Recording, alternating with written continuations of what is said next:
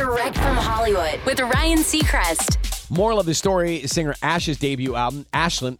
Glowing reviews have described it as epic and even grandiose, which wouldn't be surprising except for the bare bones way that Ashe and her friends composed the majority of its songs. Outside, sitting on the grass in her own yard with a simple setup she came up with in order to collaborate safely with others, she tells American songwriter, We wrote so many songs out on the lawn.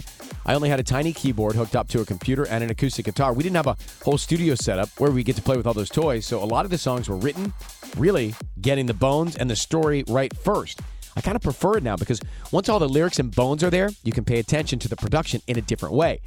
Based on the critical reception of hundreds of millions of streams the album has already picked up only in a few short weeks, it certainly seemed to work for Ashe. Her debut LP, Ashlyn, out now. That's direct from Hollywood.